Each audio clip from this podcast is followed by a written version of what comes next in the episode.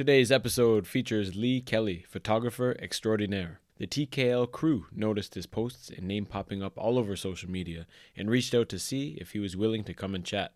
And thankfully, he was. Lee uses his photography as a means to bring a voice to the voiceless and shine light on those who are striving to make the world a better place. He has advocated here in Korea for Korean American adoptees, Black Lives Matter, Stop Asian Hate, and the Not a Thing movement. I thoroughly enjoyed our discussion, and we all agree that living abroad is not easy. It can be lonely, it can be difficult, and sometimes dangerous. But with a bit of effort from its members, a beautiful community emerges and makes life exciting. This podcast is brought to you by Dr. English. Dr. English is your one stop shop for online English lessons. Join their team of experienced native English teachers and start crushing your English goals. 2021 is one third over. What are you waiting for? Visit their website at www.dr-english.com or call 010 4591 1496 for a free sample class. Open your door to endless opportunities. Dr. English. You are now tuned into This Korean Life with your hosts, Brian and Nate.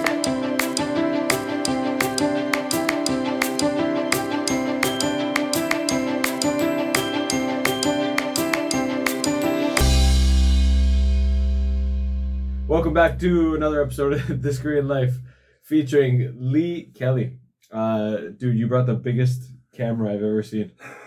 I can't. Uh, I, I can't believe how much equipment you've brought. Do you got uh, plans for later today?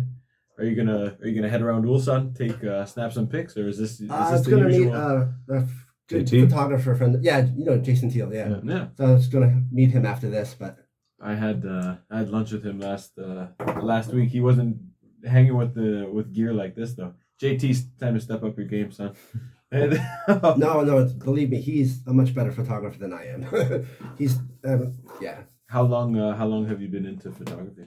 Uh, pretty, my whole life actually. Yeah. But um, like in a professional capacity, probably only within the last like five to six years. When I was little, I was like my parents bought me like that little Fisher Price camera, and so like I took pictures there. And then one of my cousins, they had a wedding. But uh, they didn't hire a photographer. They had like the Polaroid cameras, which were popular back in the 80s and so they gave that you know it's like here's the camera we have all this film just run around and have fun Beautiful. and which i thought was kind of strange but if you think about it it's kind of genius Absolutely. you know because if you want like unique wedding uh, uh photography Mm. and who thinks all right give a kid a camera and just let him like let the reins go Uh, right? So I took this picture, that picture, everything, and they loved it. And I was really surprised because afterwards they're like, "The camera's yours, thank you." beautiful. Right? And wasn't so, wasn't that the Catalog. the kind of idea between putting the Kodak disposable cameras on the tables? yeah, that's Mm. kind of I was at one maybe four years ago, and I thought it must that must be done now, but like it must be finished. But I was surprised to see the cameras were still on the tables, especially in such a digital age. But yeah, I mean they had all the disposal ones, and everyone's just taking whatever pictures you want. They get to pick and choose what to use, but you get a lot of different pictures, but man. yeah, and yeah, so a lot of diverse stuff. Right? But especially if you have kids, I mean, because you have some kids that just they think it's funny, so they turn the camera on on themselves, and they're just like Yeah. these really ridiculous faces. Yeah. But when you go back and look at the like my wedding, it's like, oh yeah, this was some this was my friend's son, and he decided to take a picture of himself, and you just see like a little bit of like drool coming out, half Yeah. a piece of cake, you know. But like, but that's memorable, you know. Absolutely. And I mean, that's kind of I mean that to me is what photography should be. It shouldn't always. I mean, studio photography has its place, Yeah. but you know these candid moments that's real, you know, and that's that, I mean that's at least with my photography that's what I like. It's the doing. essence of photography, right? You want to capture the capture the unique moment. Right, right. Unlike my wedding photo album. Right. Eh? It's just the like a like a stamp cookie cutter, a yeah. Absolutely. I mean, cookie cutter. that's what I'm- my friend was saying, the same- uh, saying the same thing because like I've had like a bunch of foreigners who've married Korean women, uh, Korean women, and like you know, there's it's the full package. You go to the wedding hall, they have the photographer and everything, but all three of them literally have the exact same wedding Wife on back. on their wall. the thing, You yeah. know, and it was just kind of like, I mean, like literally like the same backdrop, the same color, the same tonality. I'm just kind of like, I got a, I, I got a funny wedding one to add in there. We were going for our wedding pictures, and my wife said, "Okay, like my husband's a big guy, you know, you got big size." Like, "Yeah, yeah, yeah. We've had huge like like uh not soon. What's it called here? uh, serum. Sheetum. Cheatham. We've had Cheatham, Cheatham yeah. guys in. No problem, no problem. So I get there and they pull out because they just give you the different costumes or right? Different clothes. And they pull out the suit. And I mean, it would have been lucky to fit you. And I was like, this is like a medium. What kind of Cheatham guy was in here? And they're like, oh no, he's two times what we thought he would be. And I was like, come on, are you kidding me? Anyways, it's a good thing I had my suit in the car because I, I ran down and got it and we got a discount on the pictures because I had to wear the same suit. Like my wife's changing dresses every half an hour. Right. And I mean, this only, oh, sorry, dude, you only got one option, this one. You should And have that just was painted it. your arms green and put So- the small one. You know? so, I So, know how to fix this. yeah, the typical wedding photography in Korea is bonkers. And not to mention it, some of the guys are there for like 10 and 12 hours. And oh, dude, I drove. I had to drive to Bangladesh from here for like Oh, three geez. pictures and, Yeah. and, a, and a new hairstyle. It was like forty minutes. a of new hairstyle, he's bald. hey, I'm in the same boat. Yeah. So, Yes. you know, Bruce Willis style, right? It's the new sexy. Oh, you, you, get, you get Bruce Willis. I'm still Yul Brynner. Yul Brynner. Oh Jesus! No one. These people. etc. etc. Yeah.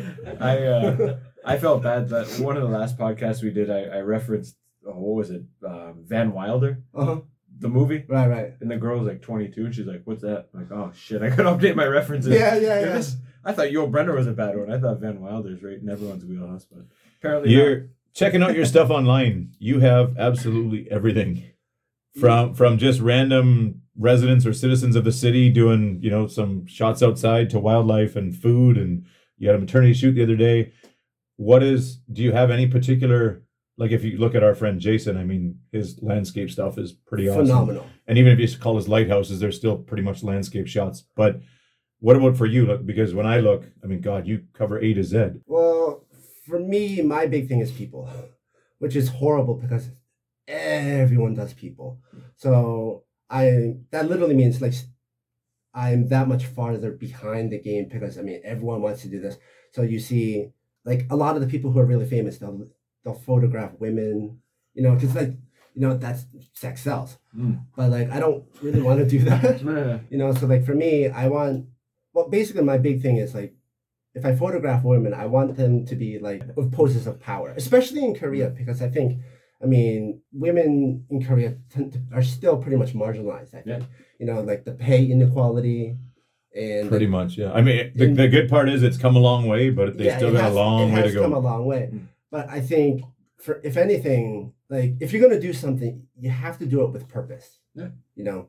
And so for me, I don't want to just like photograph some random woman and be like, okay, look, I want to be Instagram famous. Mm. I want well, first and foremost, I want them to be happy with the picture. Mm. But more importantly, I want it to be to show women in positions of power and to like and not that like I mean, of course, yeah, being sexy is also part of being well a man or a woman, but Mm. still.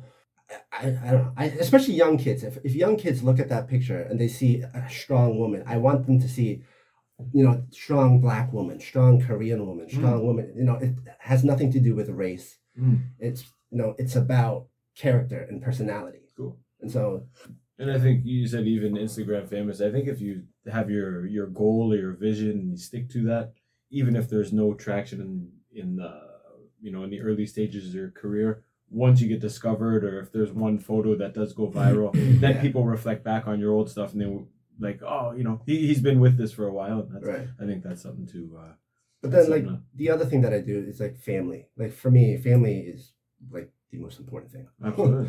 And so capturing like especially like children, because like I do, I've done a lot of photography for the orphanage that I volunteer at, yeah. and so taking pictures of those kids, so like when they grow up, they have pictures of their childhood stuff like that. Cool. You know, I think that's really important Oh, as that's so well. nice. Absolutely, yeah. The you also do a lot of self portraits. I don't know how you do it or what you do, but you got a lot of self portrait stuff too. Uh, yeah. Well, that's well because of Corona, I had to you know change uh, the uh, subject. So Turn it around. You know, so I just turned the camera around. Well, so yeah, for one thing, because you can't go out, you can't meet people. So like a successful adaptation of your of your skill. man. That's Right, awesome. but the oth- and that's the always thing. That's the other thing. I'm always behind the camera, not in front of it. Mm. and so, and especially these days, because um, you know, I want to like uh, build uh, my portfolio, and I want people to hire me. And so, like, in order for me to do that, I need to have more um, Content. yeah, content Variety. number one, but um, just to showcase like what my ability is. So I can do this style, I can do that style, Mm. because I mean that's my thing. I'm still very much learning. Mm. But that's what I noticed looking at your stuff is that there's a there's a lot of different stuff, and he looked at one. He's like, "Wow, that's like a Nike commercial kind of thing." And and the I mean, I've seen all kinds of different styles in your stuff, which I think is cool. I mean, yeah, like that's basically like the story of my life. You know, so many hobbies, like not a single one that I can do perfectly. Mm. You know, A jack of all moment. trades, master of Right? none. Yeah. basically. Yeah. But like not that refined, but but I think like for me, I've always been interested in many different things, and so like I'll always kind of go like full circle, like do this as much as I can. My ability will peak. I'll get frustrated. I'll move on to something else. Yeah. Do that, and then come back to something again later, and then but like. It's, it's great because like everything that I learned, like even if I'm doing a totally different style of photography, Mm. or or like same thing when you play music, even if you're doing a different style of music, when you come back to your old style, you're coming back with new eyes. Yeah. Right. You know, No, no. so Reflection. And once I mean, once you get that that initial, uh, you said you you you do it until you get frustrated. Once you're there, even reflecting back on where you started or people who are above you, you have a deeper appreciation for that for Right. thing, right? I played the guitar for two months, and I'm like, wow, I'll never be a I'll never be a, a famous guitar. I'll never be a Hendrix, but you get a deeper appreciation for people who can play anything. you know, right, because that's the thing. Like when you look at professionals, they make it look so easy. that's why they're pros. You know, I mean, I was at the art festival in Busan yesterday. uh, It's a art expose, Busan art in Bama or something like that. And it was funny because like you go in there, you see these paintings of other artists. Mm. Like some of you know, some art's gonna resonate you, others will not. Sure. And you look at it and you think, that's really simple. I could do that. You look at the price tag, five thousand dollars, and it's like, you know, and but that's that's the fallacy. You Yeah. think I could do that, Yeah. but then you know you go home, you bust out your paint, you you know, and it's, you're lucky if you get a stick figure. You know? you know? But like, Nate painted a Jackson Uh, Pollock on my toilet last week. I, I I've seen a lot of those. I've seen a lot of those for a lot more than five thousand that I've thought I can do that, or my, not me, maybe not me, but my daughter definitely could. yeah, yeah. And uh, you know, in her kindergarten, she could make one of those Did you for see sure. the thing from uh, from Lotte? To, what, what's the big tower? Lotte Tower Yeah, yeah. in Seoul. Did you see what happened in the? Oh, in- the, uh, the you mean the people who actually like put uh, graffiti on top of that painting that was already yeah. there? It was just. It looked like a. It, it looked like almost like a Jackson Pollock ish. It just kind of sloppy paint all over.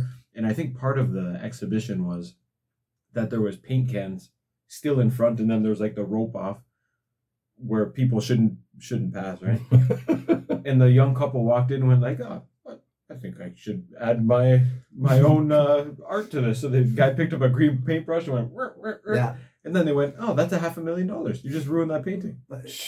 it's a huge scandal thing. People are like, "Oh my god, it's a big deal," and I'm like, "Well, number one, you know, it's kind of like presumptuous of like the couple to be like, I'm just gonna."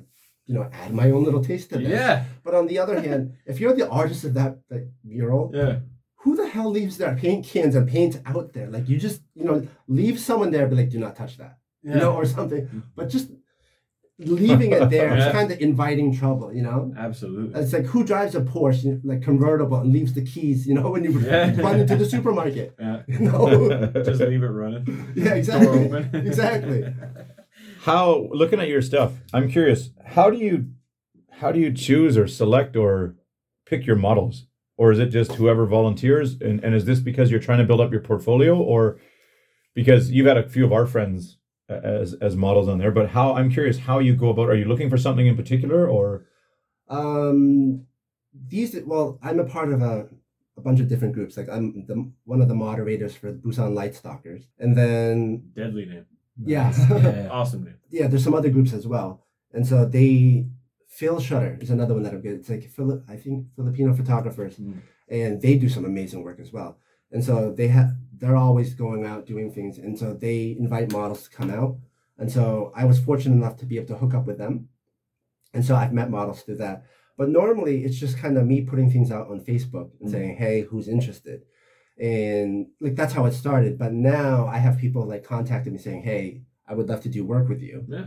uh, which is you know both good and bad sometimes because a lot of times they want. I mean, you'll you'll have people who want to get stuff for free, No. Mm-hmm. you know, but like um, but then you meet other people that are totally legit. Mm. So like um, yeah, there's this one woman who I met recently. Her name's Fernaz. I can't pronounce her last name. I'm gonna butcher it, so I won't Mm. try. But um, she had like thirty five thousand followers, which I had no idea. Whoa. But like she saw some work that I did with some other people, and she's like, "Hey, I'd be interested in doing things." And so I was like, "Okay, sure." Yeah. And so like a week ago, we did like a photo shoot. She got some makeup from a Korean artist, a Mm. makeup artist, and then after that, we went out and did some shots. And so I posted them online, and then Is that the same lady as the art gallery yesterday? Uh, yeah, yeah, yeah, yeah. Because I saw a bunch. Yeah, I've seen a bunch But of like- stuff the last couple. The next day, I had 250 new followers. I was like, "Oh my god!" Like, Wow. And so there's a lot. So yeah, in the one hand, they get free work, You just eclipsed our, our Instagram following. but yeah, but so they get free work, but at the same time, you know, I get more exposure through them. So like you have people where there's a lot of Yeah, mutual stuff, yeah. and she's like she's amazing. Like she's done. Um, she worked for uh, the Busan English Broadcasting. Yeah. And so she, through her work with them, That's BFM. uh, BEFM, yeah, yeah. BFM. Yeah. It's it's one thing I envy about Busan that we don't have here, and we've we've tried to manifest it in some ways, but it just it's just not the community that it once it, it once was when the shipyard was booming. But between uh, Laura and you guys, and it's just such a good network of of people there, and I I happen to know almost all of them that are always you know, and what a what a great opportunity to have to connect and network with those people that are all in different kind of fields and all interconnected. But that, like that's why I do it though, because I s- like Busan. I ser- like I love it. Like every year that city gets better, and if anything, it's because of the people. Mm. You know, and that's like you know, if you want to be happy, surround yourself with good people, right? Sure. Preach. And so yeah, like I, Laura, I mean the the bar owners, the foreign school, Yeah. Laura, and it's all interconnected now. Everybody and you can all you know promote each other and work each, on on getting each other better, well, and that's the thing, because and that's what we lack here. like Laura's amazing because like I met her through Holy High, Mm. and I was yeah I was a nobody then. well, I'm still technically a nobody sometimes, but Uh, anyway. wait till this podcast blows up. dude. I. I'm hoping, you know. You know? but uh, no, so I, I took a picture of her, Mm. but like, I was just doing my thing, you know. I love taking pictures of people, Mm. and she was just out there dancing with the people, and she like spun her head around, and so her hair just kind of like spread out, Yeah. right? And it was such the greatest picture. Like I can't find it now. Yeah. in the hunt, like my hard drive, like. But um, she loved the picture, and then after that, you know, she because she has her own business as well, I uh, think doing have, like a you have her Wellness. shirt on, don't you? yeah, yeah, exactly. Very nice. You know, It's doing free wellness. promotion. Shout out But, to uh, Belmy. But Or I'll, um, I'll mosaic that later. but uh, yeah, and then so she wanted to hire me, but she needed it to be like professional. So I had to because of her, like I had to go to uh, Tax office. yeah tax office right and establish myself as a business, Man. and then that way she could write it off, you know, because uh, she got like a government grant or something like that Right, to help cool. her with the business, and so everything was official. Yeah. And then from that moment on, I she's introduced like she introduced me to uh, Gorilla Brewing because uh, they were having like this dinner event. The food was amazing, by the way. I watched that. I watched. I saw your picture on that. I yeah. saw the pi- I dude that one shot. I think it's a couple guys sitting on a bench, black and white shot. You're a little bit behind. Yeah, yeah, yeah. Whoa, very nice. Thank Very you. nice. You- You've captured the what, what I expected that place to to look like on a, Uh, on yeah. Friday night. That's like the dream for here to have that kind of synergy of of the foreign community and and the Koreans as well that you know appreciate and buy in and and you know just all work together for for the benefit of all. But that's kind of the thing. I mean, like, a- a- and I've always said this. It's like these days, like sometimes I hate people because it's like, I mean, I don't hate them like hate them, right? But uh, it's just you have a lot of people who are like that. You know, they want to reap the rewards of being a part of a community. Hmm. You know, but they don't want to give back. Contribute. You know, You contribute. know, and that's you know, I mean, that's not just Korea or United States. Like every What was that teacher's website? gonna have Expat teachers in Korea or something. Or yeah, it was all free for a while. Then it was like, okay, like ninety percent of people are just taken from here. yeah, and yeah. then they then they instituted that you got to contribute five lesson plans or something before you can take something. out, yeah, yeah. yeah. which is a good way to But like, do it. and that's I mean that's kind of been like my philosophy on life. I mean, you get out of things what you put into it. So Absolutely. you know, And I, that's something I've come to learn over over time too. That there's no satisfaction in anything if you're not putting any effort. right? If you're not, whatever you can. I always, even for my students, I I tell them like, if I just give you the uh, heavyweight champion boxing belt or UFC belt, like, does that mean anything to you?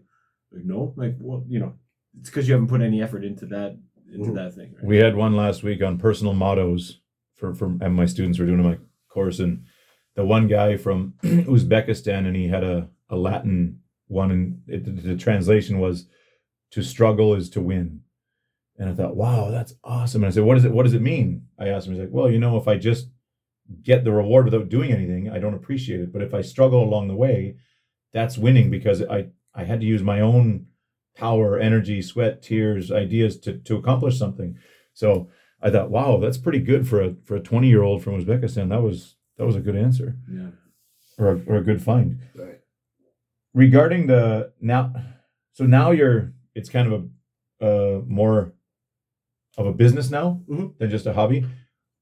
What what is your line between okay, we'll pay you, we need you to do something, but we want you to do it this way. Oh, that's not my way. Um, It'd be the same. Well, that's the thing. Like, if where I- do you where do you draw the line on those kind of situations? it's a slow transition. Well, no, like for those kind of situations, like I want the money, but I want to keep no, no, no. Like yes, way. the money, you know, especially with Corona, like the money, like everyone needs money these days. I mean, we need to survive. Yeah. You know, uh, especially like if you're teaching English privately and all, all those students are kind of like dropping, Mhm. right? But um, for me, like I said, the needs of the client are paramount, Mm. right? And that's it. So as a photographer, you can say, all right, this is my style. But if the client wants something specific, you either have to admit, well, that's a horrible thing to say these days, right? But you have to be honest and be like, I can't do that for you. Mm. I like that's not within my skill set. This is what I do, and I have to say that. Mm. So like when people ask me, like, "Oh, we want you," like, yeah, the maternity shoot. I'd never done one before, Mm. so I was really nervous. But I told them, I was upfront. I was like, I haven't done one, but you know, please tell me what style you guys want. Mm. And so they gave me pictures like we want like a spring theme, and I was just like, okay, but like for the week before that shoot, I was up every night looking online. What's a good shot? What are Right. good poses? These kind of things. So I was making sure that I could, you know, uh, rise to the challenge. Yeah. But um, yeah, Part of part of building a career, and that's that's your struggle that you're going through, right? right. That, But like, uh, I think that's the big thing. It's especially, I mean, if you're going to be professional at anything, you know, the client, what the client wants is what they should get. Mm. If you can't give that to them, be honest and be like, all right, you need to find someone you else. can't bullshit. The, the pictures are gonna show in the end. Yeah. but I mean, but I mean, even for us, like there's some people we could have on that are probably pretty controversial, and it might make us a one-hit wonder. We might get eight million likes or whatever, but it's not. It, it's not our way. That's not. We're not just doing it just to to get that, you know, one-hit wonder with some crazy guy coming on saying crazy stuff. Right, right. The same thing. I'm sure you can take some sexy pictures, which would make you more famous, but in, the end, it, you can you can become famous. Every famous rich person said it. You get the fame, you get the the rich, but then when you reflect back, what's the? It, comes down in the end. It doesn't matter how much money, how much fame, success, whatever. It's your purpose in what your what your ultimate goal is, and you like uh, how do you say overcoming your obstacles or, or whatnot. And it's if and you're always reaching towards your towards your goal, man. That's the that that that's it in the end. I we, we talk about it sometimes, and I wonder like if someone came to us and said, "Okay, you guys, we like this. We'll give you this much money, or we want to sponsor you or do this, but we want you to change it to this style a little bit because we think that's better." Would you would you sell out? Would you do it, or just say, "Hey, listen, buddy, we're doing our way.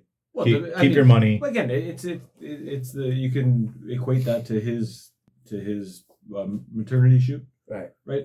He hasn't done it before, and there there's give and take. It doesn't have you don't want to create the false dichotomy of you, you have to do it this way or have to do it that way. I'm sure there's some negotiation in in um, th- that would take place, but yeah, I'm not. I, I'm not starting a Jerry Springer. we're gonna. well, we're gonna Jerry Springer. I just take it as like I mean everything in life is a learning opportunity. Sure. You know, and so like you go through this, you try it, and then some you know some things are going to be perfect, right? But a lot. I mean that's photography. Like ninety nine percent is going to be like crap, Mm. but for that one percent, that one percent is going to be amazing, Mm. and that's what you go for. Yeah. And so, because once you get that shot, you realize, okay, this is the setting, this is what I did, this is the lighting. Okay, great.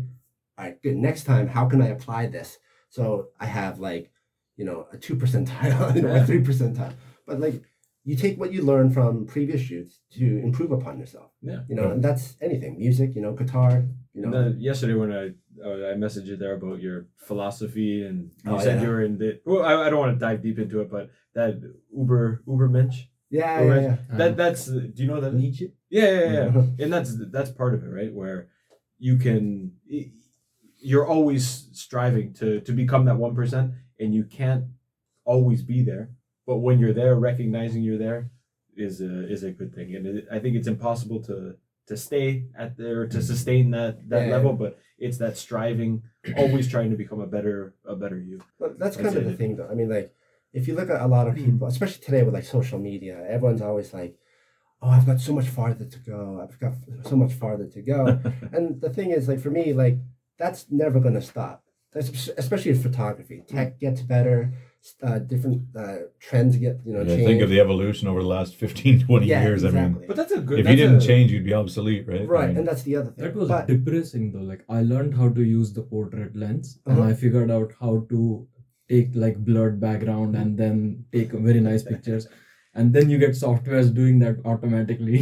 but yeah, it's still not the same though. Hmm. You know, it's not the same, but it's a little depressing. But like okay, now mind- you got it. I bought a new phone and it's better than my camera. Yeah. Uh, there is that. I mean, some people are taking amazing pictures with their cell phone. Yeah. right? But I- that's it. I, I mean, for me, that's and that's kind of the thing. Like, if you want to find out how good you are, right, you don't look forward, you look back, Mm. right? And that's kind of the thing because, you know, whenever, especially when you're learning something new, it's, you know, like, again, like I said earlier, like everyone wants to see from I can't do this. I, I still have to do this. Or this isn't right. Mm. But if you look back, it's like, okay, where was I yesterday? Mm. Right? I was here. Today, I'm like 50% farther Mm. than that. It's like, okay, that's great. You know, and then every day, you know, if you look at how far you've come, that's Absolutely. you know, that's the journey. And if you wanna if you wanna compare it to to to everyone, dude, that's what is it? Comparison's the thief of joy. Yeah. You know, that's the you can uh, in in monetary terms. I mean, it always just goes to Bill Gates or, or Zuckerberg. Yeah, and yeah. it's you'll always feel like shit if you're comparing yourself to them. But um, Oh, not Jeff Bezos. yeah, Oh, oh. Bezos, yeah. How does he get out of there? I, I won't be making anyone pee in water bottles. I love the uh, I, I love the have you seen the rice analogy of how much money he has? It's like if the average person has a hundred thousand dollars, he puts one grain of rice. He's like, and this is like the average actor who has like two million dollars. He puts what twenty pieces of rice. He goes, and here's Jeff Bezos, and he, dude, yeah, he's got like a tarp full of rice. it's unreal. He's measuring like kilos and kilos of Yeah, rice. yeah. Like, whoa, it's uh, it's wild. But anyways, Is- just, you know, sorry. Is, is there anything or anyone that would be your dream kind of shoot? I I mean, like in your now in Busan or whatever, is there anything you would really love to do that you haven't been able to do yet? I Or mean, as a subject. yeah, or, or a theme or a, or a special project or Well, yeah, there's a couple things that I have, I have in mind that I want to do. Like, um, I would love to do that kind of like a ballet dancer in like the city. oh, I saw Because you they- posting. Yeah, So, like, because like Seomyeon, for example, has like a lots of lights at nighttime. It's really cool. So, but like doing stuff like that, that would be cool. Martial artists, you know, that kind of thing. Because, you know, it, it's all really big action. Mm. You know, especially and especially if you have like the city as a backdrop. It's just the contrast between what you know the guy wearing like the martial arts uniform and then the big city. Mm. It's just like ah okay. That's cool, man. Yeah. So stuff like that.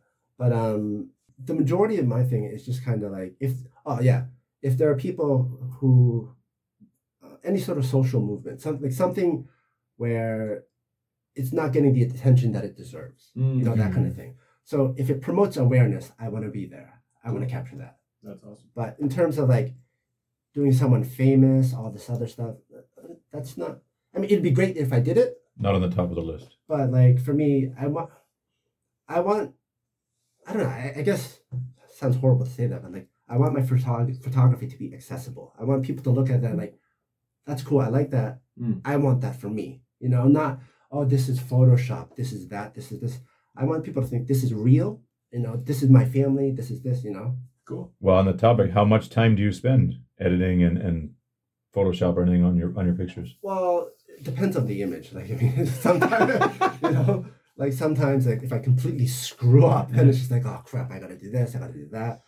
but um, I mean, ideally you want to get it perfect in in camera first. Mm. But um, yeah, I think like the shortest time editing the picture was probably like thirty seconds because there's like this is almost perfect. Okay, Mm. good.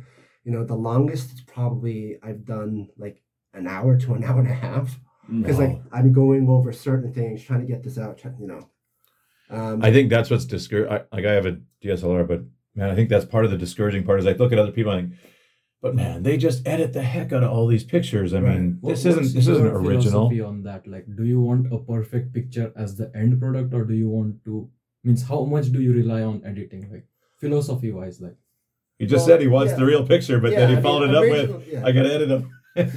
know, like for me, that hour and a half that I was telling you about is because, like, you know, I'm still, like I said, I'm at the very beginning of my game. Right. So, and there's always new editing styles, you know, and I have to learn them. And so, It doesn't hurt to play around with that. right, right, right. And so that's kind of the thing. So if I improved my editing skills, maybe that would only take me 10 minutes, Mm. you know, but again, since I'm, and yeah, for that particular image, I wasn't sure which way I wanted to go. Yeah. right. Absolutely. And so, like, yeah, it took me a, a couple of tries. Yeah, no worries. man. Uh, A lot of your self-portrait stuff online is related to these social movements. Yeah, Yeah. I think that's Can you tell us a little bit about where that comes from and and why you want to be a part of all those well, specific or particular movements? Or should we go back first to your story? a lot of that would uh, probably my story. I think the background Mhm. is really important for that. cool. Sounds good. Tell us a little bit about. So I'm adopted to. Uh, I was adopted to a white family in the United States, the Kellys. Like the Kellys, you know, we help each other. Yeah. Right. That's That's the motto. That's yeah, exactly. So like every uh, Christmas Eve, we'd have like the the nativity pageant, Mm. and then after that, like the whole town would come to my house, and we'd have a small Christmas party, right? nice And like every year, we used to do that. Mm. And for me, like as a kid, it was like, eh, not a big deal. Okay, all these people, yeah, wonderful. But like, I realized, like as an adult, that's like no one does that That's a special. that's a special special Yeah. like thing and but like um that really highlights my family i think i mean because like my dad owned like my dad was a renaissance man i mean he was like he sold car and battery parts he worked at country clubs but i think that was um like he yeah when i was in elementary school he was my ski instructor Yeah. you know so but he had this walk-in diner Yeah. and so uh you know his name's phil but like that was kind of the joke he was always at the like the heart of all the filibuster Oh, yeah. you know but like i mean that was the thing like he had his pulse uh, like he had his finger on, On the, the pulse, pulse, yeah. of like the community and like you'd have all these locals come in and so we would i mean they would talk about everything Yeah. politics local politics you know national politics you know community what's going on this child like Mm. everything and uh Sounds was- like an Oak Dome coffee shop. yeah But, um, and then kelly podcast like later on he also became like a i think like the police and the community they made this group for like um, juvenile offenders Mm. and so when they went to court like you know you'd have the adults from the community where they would like discuss with the police what they thought would be a better way of handling situations for children and so like my dad was a part of that from what i understand Mm. um, so that's what I get from my dad's side of the family. Mm. Like he was always helping people, you know. Yeah. But then uh, on my mom's side of the family, my mom was originally a dental hygienist. Mm. But then, um, you know, in the community that we lived in, uh, there were a lot of children with special needs, and well, children and adults with special needs, and there was no place for them to go. So my mom, just with her personality, she was just like, okay, I'm not going to wait for our community to have someone like this come here. So she decided to go back to college, became a speech pathologist, No way. and then she started a daycare center from like the ground up with her best friend. Wow. And then like throughout the course of her life, she just kept you know kept building it and building it, and then eventually, you know, got government grants and like a couple years back, a couple years back, they built like this huge addition to it and everything. No way. So, um, but yeah, so as a kid, I've met you know people with like uh, physical and psychological handicaps. So through her, I've understand other people's struggles and you know those kind of things and Yeah. and community needs and so the whole community values thing has always, has always been a very huge part of my life. Absolutely. yeah. And so That's isn't that the benefit of living in I don't know how big your city or town is, but isn't that the town. benefit of small town? well, Like I that's I I, I feel so lost in the big city, but growing up in Thunder Bay is 110,000, 120,000. But that's the thing. When, there, when there's more people, you have less the, the diffusion of responsibility. Like someone else is going to do it. Someone else is going to do it. But Well, And that that's why I really like this. And Ulsan is huge. Ulsan's like New York to me. I mean, this is huge. but look at And uh, people say, "Oh, Seoul, Seoul," but I think the same of Vancouver and Toronto and New York. And I'm just I feel out of place. They're good for three or four days to do the ooh and ah, but man, it's nice to have that community and connection in the smaller places. but I mean, for, like for me, I mean, just no matter where you go in life, there's always good and bad about everything. Absolutely. So, like, yeah, living in a small community was great because you get family values, you get Mm. you know the community coming together, closely knit. Um, what was difficult for me is that in my community, I was like one of three Asian people. Like my high school. Right. So Mm. growing up, like for the like I knew I was visually different than everyone else, you know. Mm. But like I mean, I used to have that all the time. People saying like, "Oh, you're not American. You're not American. Go back to your country." All that other, and I was like seven years old, eight years old, you know. So I mean, You can't even process that. yeah, exactly. Go back to You know? Yeah. I mean, all the other kids got you're fat, you're ugly, and me, you're not American. Like that, you know. So that's always like weighed on my heart ever since I was little. Mm. Right. But again, well, now I mean that kind of brings us to where we are now with like the all the the Asian hate in the U.S. and then uh, you know Black Lives Matter, all that stuff. But that's why I do it. Mm. You know, like one, like because I think to a degree, I think everyone is responsible to fight the good fight, Yeah. right? Or at, at the bare minimum, don't add to it. Yeah. You know, Yeah. I mean that's it. Like on the far end of the scale. you know, I mean like seriously, like you know, if you want to be racist, keep and you keep that shit to yourself, Mm. that's that's your choice. I'm not going to change your mind, Absolutely. right? But if you go out there and you're hurting other people and you're making Right. whatever community you're in a worse place, fuck you. Yeah, yeah, Yeah. absolutely. and, and that's it. And I think that's kind of the thing, especially these days, like because you have like cancel culture, and like I mean, for the United States, we have the freedom of speech, right? So even if it's unpopular, people have the right to say what they want, Hmm. right? But you know, the, there's a responsibility that comes with that, Sure. you know. So for me, especially like with uh, my photography, I think that's one of the things that's really important to me. It's like, like I said earlier, if you're gonna do something, do it with purpose. Hmm. And so for me, like photography is one way I express myself and Mm. always has been. And for me, that's it's it's a way to bring light to issues that need to be like uh, spoken upon Yeah. and to be like showcased, and so people know more about it and they can educate themselves. But more importantly, giving voice to those people who you don't hear. Yeah. So same thing. Like people ask me, like in Korea, it's like, you know, you did the whole Black Lives Matter thing. It's like, why? It's Korea. Mm. And, and that's kind of the whole point. It's like Right. it doesn't matter where you are in the world. If you see something, speak up. and that, that that's i think that's something that's really different this time and probably since the george floyd situation is that now just standing there and doing nothing is also you know you're guilty of of contributing because you're not you're not speaking up you're not saying anything. Mm-hmm. Where i think in the past it was like well i didn't do it i'm not this doesn't affect me. But now it's like well no no that that does because you didn't do anything and you watched it happen and you stood by. And and now I think that's a different angle this time around with the racism and discrimination stuff that even people that do nothing are being you know told hey you're part of the problem because you're not doing anything Right. I mean, that was the. I mean, that was the thing. Like, I had people in Korea ask me, they're like, "You're not black. Why do you care?" You know. But like, especially if, if you look at like history in the U.S. I mean, like what first, you know, the the indigenous people of the United States, you know, Mm. before the, the pilgrims and all that crap, right? Mm. They came over, killed them, you know, and so and then you know you have black slaves coming over, and then they, Mm. I can't even go there. It's the, stuff that Black Americans have gone through is insane, like, and that's and that's probably the biggest understatement I could ever say in my Mm. life, you know.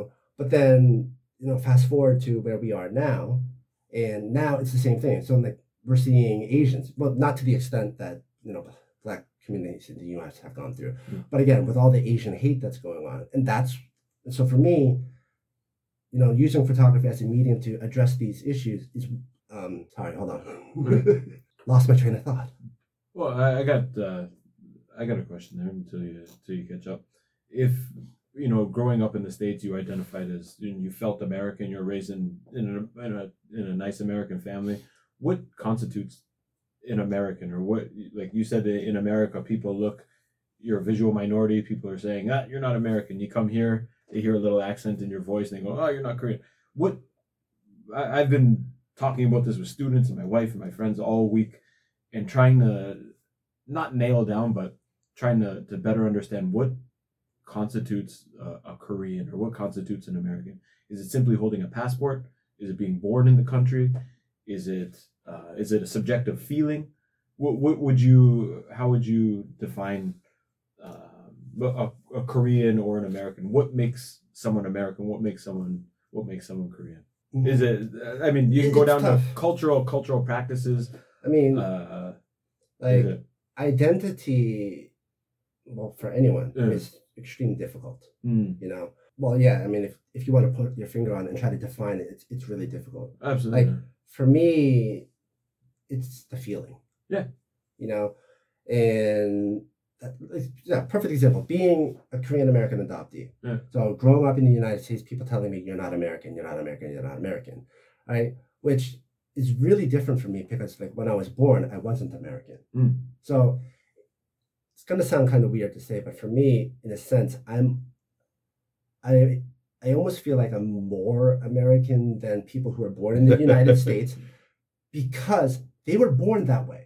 They Yeah. have no idea what it means not to be American, Yeah. Right. right? So for Good them, point, there's huh? no point of reference. It's Yeah. just th- like, um, what was that? There was a a thing on social media back in the day where like these ch- like a teacher brought in like took all the desks out, Mm. right? And so all the kids come to class. Seen There's a classroom, it's empty, and the kids are just sitting there. It's like, what the hell, Mm. right? And then she had like mili- like army soldiers or something like that, and they're all carrying a desk, Mm. right? And they come into the classroom, each shoulder a soldier holding a desk and putting it into place, right? And the teacher basically told the kids, "It's like, right, you guys are here because these people fought for you, Yeah, right? yeah. Like you guys literally did nothing. You are reaping the rewards of these people's like yeah. you know of their effort and what they have done right and that's kind of the, so for me that's kind of what i think about a lot of people in the united states right now these days because you have these people like you know i'm the true american Right. you know and it's just like your, your aunt like your ancestors came from another place like everyone in america is literally Exactly. from another place Pretty much. and you have the audacity to tell me I'm not American. Do you even know your cultural background? Yeah. You know, and that's kind of the thing. Because like I got every racist name like in the book thrown at me as a kid. Mm. I mean, people would call me like I'm not Every racist name. yeah. you know, like the C word or the N word, you know, or the you know, the S word. Mm. Hey, I'm like, I'm not Spanish, I'm not black, Mm. you know, and then like even for Asian countries, you know, like how easy would it be for them to ask, "Oh, where is what's your cultural ethnicity?" Mm. Right? They don't. They play the guessing game. Yeah. Are you Chinese? No. Everything. Are you Korean. Japanese? No. I mean, we Are you Vietnamese? I'm like, no. I said, you know, Russians are Asian too. You know, or you know, for that matter, I could, why didn't you suggest? Are you Lebanese? You Yeah, know, absolutely. but like no, for them, and th- and I think that's kind of the thing these days. If you look at like the whole Asian hate thing, all these ignorant people like spewing that hate, Mm. they just everyone's Chinese. That's it. Yeah. You know, in Asia, like they don't. I mean, no, in the U.S., they don't differentiate between. Right. You know, this is Korean. This is that. You know. So- You said you said it. It's a feeling, and I think that the feeling can change. oh, Do you agree? I think when I go to Canada, I'm like, holy shit, I'm not Canadian. I'm so different. I feel so different than these people. But I know I'm Canadian. But what then? I think what is Canadian? And when I'm in Korea, I think, okay, I'm I'm much. I feel like I fit in here. Or kind even though I know I don't fit in and I'm not Korean, but I feel like I I'm Korean, um, in in many ways. Even though it's obvious that I'm not. But it, would it change if I got the citizenship? Does that mean I'm really Korean now? Well, it doesn't But change there's, anything, there's right? subjective and objective measures. But right? that's kind of the thing. Like, like paper, yeah. Even if you do get citizens, Mm. that's a piece of paper, exactly. It doesn't Right? change anything. right? So, and that's kind of the thing because like you have a lot of these issues, like people, um, what they identify with. Mm. So like you know, it's like transgender, like you know, is this person a woman? Are they a male? Like you know, what pronoun do I use? Mm. Whatever. And you've got a lot of people who are just like, oh, God, this is stupid. Oh my God, there's only men and women. It's like, and I think I would like to believe that we've evolved to be like, you know, to more understanding. be more un- one more understanding of each other, but not to think so linear, like in black and white. Yeah. You know, because like at the most, I mean, at the end of the day, the, the rule is very simple. Because you have a lot of people like, well, how do I uh, how do I uh, address them? How do I refer to them? It's like you refer to them the way they want to be referred. Mm. It doesn't matter if you agree, disagree. If they identify woman, they are a woman. That's how you treat them. If they identify with being a male, then that's what they are. You know, and it's like again, even if it's something that's out of your realm of experience, it Doesn't like doesn't give you the right to uh to uh shit on their yeah to shit on, on on know. their uh, on their lived experience. right exactly. I wonder if um, it it seems like we're we are all arguing the same. It's it's pretty much a subjective experience.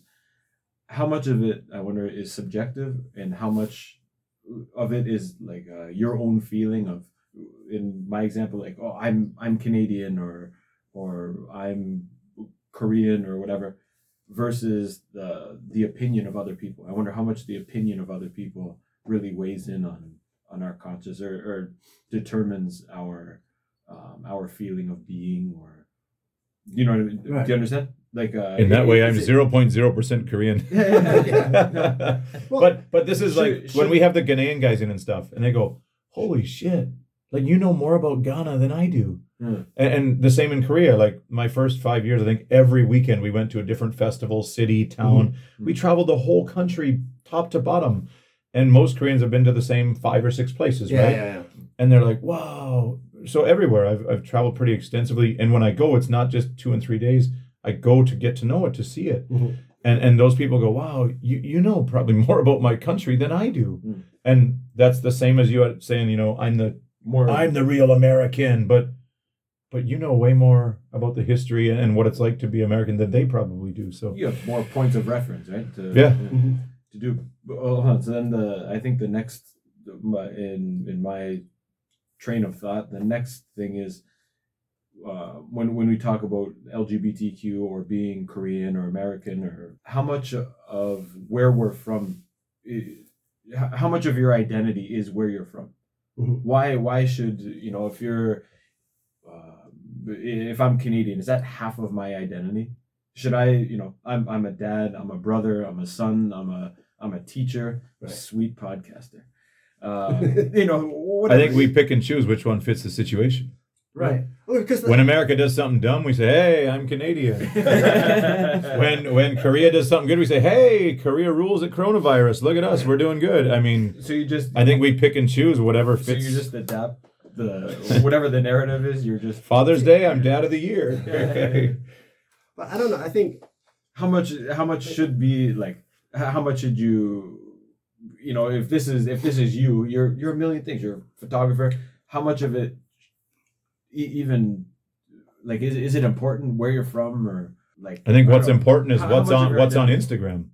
well, because right. because what we've learned from doing this is that bringing in people i mean he's never met you i met you a few times but bringing in people that we've known for 10 years and bringing them on here we learn so much about them that we didn't know Mhm. and we've always thought of them as this but now we we know so much more about them and probably our perspectives have changed so I, I don't know how much can you know. And these days, with the superficial social media, you know what's portrayed on Instagram. Mm. So maybe you can like have a guess measure whenever you say like for example korea like you say we are doing good Yeah. so you automatically identify with Yeah. this community right Yeah. when you say canadians or whatever then you say us or we so Probably- whenever you yeah. start associating you can have a vague idea for yourself but pro- Mm. probably it's very hard to objectively say that stereotypes may be a good measure, but not the only measure. Right, right. No, no, no. Shouldn't be the. Well, I, I just think too often we're focusing. Or we we we boil people down to one to one thing. Yeah, you You're- pigeonhole them. Uh, yeah, you're you're American. You're you're this. You're you're Korean. That automatically puts you in this. But we should we should be telling more, or maybe. But trying when we say you're American, isn't it because you were doing something very Stupid. American? I mean, you're not known as that American guy because you never go around thumping your chest saying, I'm American. I mean, we know that because you do that. If you're posting photographs online every day of cool stuff, then we assume you're the photographer Mhm. a- and you're not a musician. but if it was music stuff online all day, then we'd probably say, hey, Lee Kelly, the musician. that's what I'm saying. Maybe going forward, everyone should. I don't know. I'm giving advice here to Ask, ask for more pictures. Yeah, Can you, so- can you No, show us Maybe all the should try- representative we want to pictures? know a little bit more about you. Maybe we should try and try and flavor our our view of, of people to more than just one thing, not just Not just a squat champion. The- oh, yeah. well, my Instagram. What what happens when you hit the search bar on Instagram? Do you get do you look at cameras or are you seeing chicks squatting? Is that, is that just me?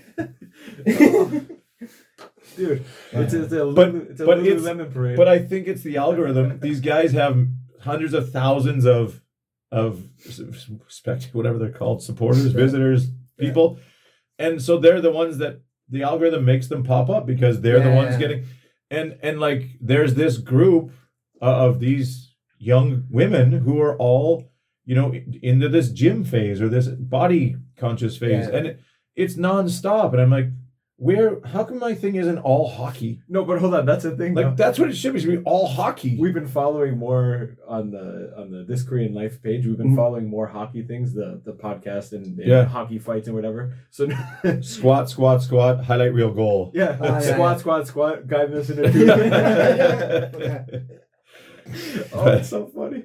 But how about this though like Uh. you can't define what you are or whatever but youtube knows exactly what you identify with that's that, that's a funny one too. Yeah, You really got to see people as people. it, it's down to the individual. Yeah, right? yeah. And that's it. Like not I mean, it's not you know, it's not the nationality. It's not like, you know, the all right, this guy's a dad, that's it. You know, I think like people these days, I mean, there's well no, people have always been like very Multi-talented. yeah, exactly. Multi-dimensional. But yes. Yeah. Sure. You know, I mean, being a dad isn't the bane of your existence. Being American, or in my case, being ado- an adoptee isn't the bane of my existence. You know, being a, an adoptee is a big part of who I am. Yeah. You know, when I was little, like the racism and stuff, you know, and the bigotry and all that other stuff that I, that I experienced is a part of who I am. Being uh, Korean by blood is a Yeah. part of who I am. Being married is a part of who I am. You know, so the idea that you know when you see someone that they are something just because that's what the stereotype or Mm. or that's your opinion of them. You know, It, it's it's a measure of someone, but again, not it's not the full it's not the full story. And going, we should everyone should be doing a better a better job of trying to learn more about people. I, I, I Especially believe, with the like, globalization. I mean, it, it's it's a shame that we're not closer and we're getting more and more divided when Mhm. we have so much more ability to become closer. Whether it's so to learn about other people's stories, and that one kills me. I mean, from living and working in Africa and, and all over Asia, man, it's so cool to meet and and just be together with other people and different people. If Corona's taught us anything, Right. but it's it's kind of funny because like, for me when I was younger, that's kind of like what my idea of, of like life is. Like I mean, in a sense, like I hate people, but I love individuals. You know, because that's the thing. Like when you meet an individual, you're getting to know who they are, what they think, just by themselves. Yeah. But when you start putting people together in these larger groups, then like the you know the individual starts to lose themselves a little bit because they're gonna like try to meld uh, with the rest of society. there we go to, to small town versus versus Right. big city. right? Exactly. And so the more yeah i think the more one travel more you know because if you want to know more about your own country the best way to learn about Priceless. you know the things that you take for granted Mm. you know is to leave your country go like you know for at least a year Mm. learn something different and then go back to your country and you will see oh my god Yeah. I, know? I, I thought after going to West Africa, um, I was there for quite a while, and I when I came back, I thought if I ever won the lottery or was one of these millionaire guys, I would love to implement a program across Canada that high school seniors have to do at least one semester in a developing country, yeah yeah yeah and not a sheltered NGO, you know, something something. yeah, yeah. Nah. But like really, like do a real thing that that that would give you so much direction in life and so much No, I think I disagree. Sorry to Really? you. Yeah, you, it has to be a it has to be a feeling from within. You can't just. But I think so many people say, "Oh, I can't, I can't backpack across West Africa. It's too hard." Well, it's not. You're just too scared to take the risk. I think if everybody, you know, if you had the opportunity and it was in a certain form, you would do it. And I think for a lot of high school, most juniors or seniors, lots are unsure of themselves, and lots don't. Oh, should I? Should I not? They're just not. They just don't have the opportunity. They don't have the money. They don't mm-hmm. have. I got to quit my job. No, no. It's it's a prerequisite to graduate. Is you have to do at least six months in a developing country doing some kind of humanitarian work. Well, yeah, I, maybe I think it would open your eyes and half the people would change what they want to do or how they want to live their life. But now it's only the few people who have this feeling yeah yeah who go. But I think so think- many more people traveling's not for me. Well, I'm not saying you have to travel like I do with the rats and cockroaches run, running over you at night. There's other ways to do it. But you, you I think everyone should at least have an opportunity to try doing it. Well, like that's the thing. I mean, it's not even. I mean, yeah, it'd be great if you could travel to another country, but you don't even need to travel to Right. another country. Exactly. You know, Mm. I mean, just moving to a. di- I mean, not that's like physically moving, you know, to a new house, you know, but uh, like The Aboriginal you- reserves in Canada. yeah, exactly. Mm. So find a Blow group your mind. in your community that you know that's being marginalized. Go meet them, talk to them, listen to their story. Yeah. You know, and see, and then from there, see what you can do to help. Yeah. You know, and so like everyone has a gift. Mm. Everyone has something that they can give back. Now, a lot of people don't have the like you know the emotional support from people saying hey try something new try this try that you have a gift just find it Mm. right but like once you find that go out there give it to the world Yeah. you know and if everyone in the world had that mentality the world like how awesome of a place would the world be Yeah. you know That, yeah, absolutely. so if you're a musician, teach music. Mm. If you're a photographer, go out there, take pictures of people, help them, you know? Or I mean, if you're an engineer, you know, go build a well for someone. I mean, like seriously, like it's it's really easy. The idea of, you know, pay it forward. I mean, or yeah, yeah, everyone has something to give. I wonder too uh, what education systems are doing here and around the world to promote finding that, or how much of it is just put your head down, you know, kind of, uh, kind of uh, like mining, kind of imagine the education system kind of like mining your brain just for those specific subjects and not so much what you're interested in, right? Mhm. Kind of pi- pigeonholing you into into doing uh, a, STEM field or, or history or something. But we have this system which is supposed like we we establish it in such a way that you get trained right Mm. instead of you getting empowered like Yeah. i think like slowly we will move to those parts where students will start exploring traveling that's- I mean- or photography or whatever yeah, it, I, I mean, with the Means currently there are like whatever like so- social forces which prevent you from traveling Mm. whoever that can be like it can be your college or Mm. parents or society or whatever but with the, everything available online now too, that's it'll, it'll open up more and, and people have more avenues than, Yeah, than yeah, the yeah. traditional like must go to high school and then four year undergrad. Yeah. You know, you're you're gonna have uh, opportunities to explore more. Uh, it's That seems so outdated now. Just uh, finish your high school, go get your arts degree, and then then move to Korea, be a Oh. teacher. Yeah, yeah, yeah. back back to the Yeah, people. Not the- so glorified babysitter. back to the people one and seeing people who are there. Do you guys remember one on YouTube where there's a psychologist, I think, and she has a group of whatever, 50 or, or 20 or 100 people, all different races, sizes, whatever. And she just asks certain things and says, if you have ever lost a child, step forward or, or go to box A. If you've ever had a problem with your self image, go to box B. And that all these people realize how much they're all the same. Oh, that was Yeah. uh, wasn't it like a beer commercial, or wasn't that So- sponsored yeah, by? something like that. It, it sounds strange, It- but I think that was it- sponsored by Sounds like, familiar. to me. Heineken or something. I, yeah, I heard a I different I think one. I think yeah, like that. Hmm. Um, but oh, anyways, no, but they like, can't see each other. I think that's the. no, no. This one was a group of people, and they were like, "You too? Well, I thought we were so different because you're black and I'm Hispanic, and holy shit!" And they kept and they're like, "Wow, oh, we're we're all the same." Holy, I thought I was the only one like this, and Yeah. it, it was really empowering, and, and it really showed, you know, when you're alone, you think you're alone, but actually, there's a lot of people in the same boat. Uh, there is this YouTube channel called Jubilee. They do a lot of these things. Yeah. Like, do all black people think the same? Do all teachers think the same? They you start in a line and then you separate as per your opinions. I think that stuff's great, and I also think the the Spitui test for the Korean DNA thing is also great.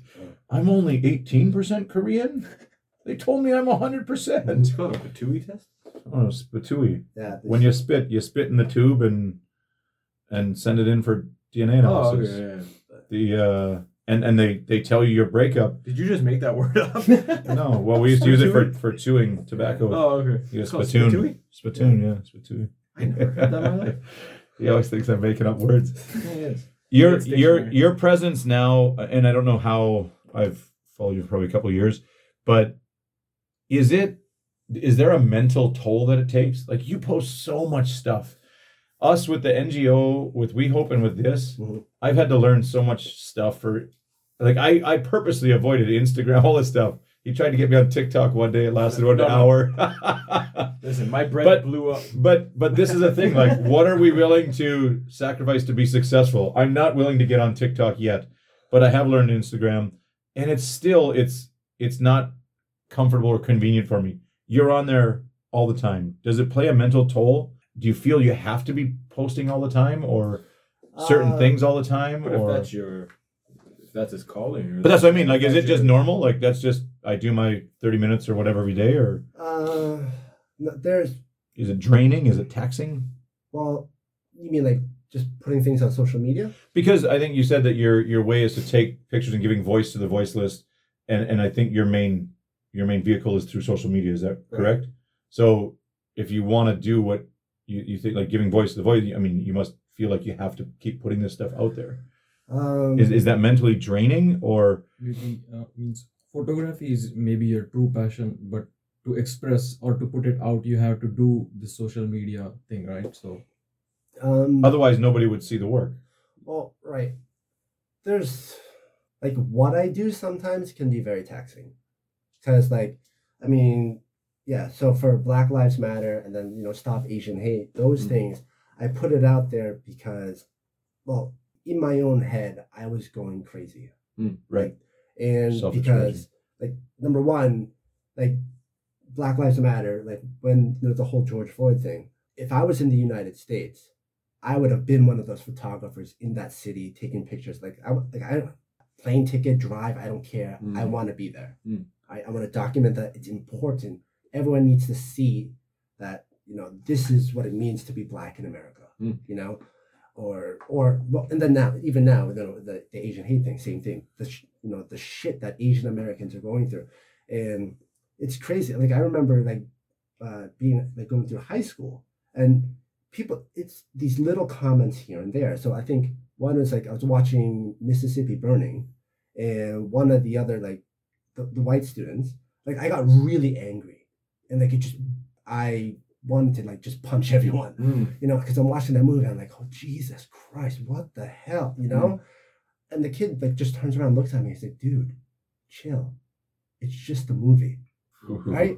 and but, th- but that was the point. point and to me that's like white privilege. To look at that and be like dude it's just a movie. Like fuck you that's someone's history right? I mean i'm asian american not black. And yet when i watch that if that was my family like this is my thinking Right. you know if that was my friend like Yeah. fuck Yeah. you know Yeah. and then like everything that asian americans are going through right now there's that the older man who got up is like okay this is what it means to be asian american i am an american right? He takes his shirt off, and the guy had scars from like being in the war, Right. right?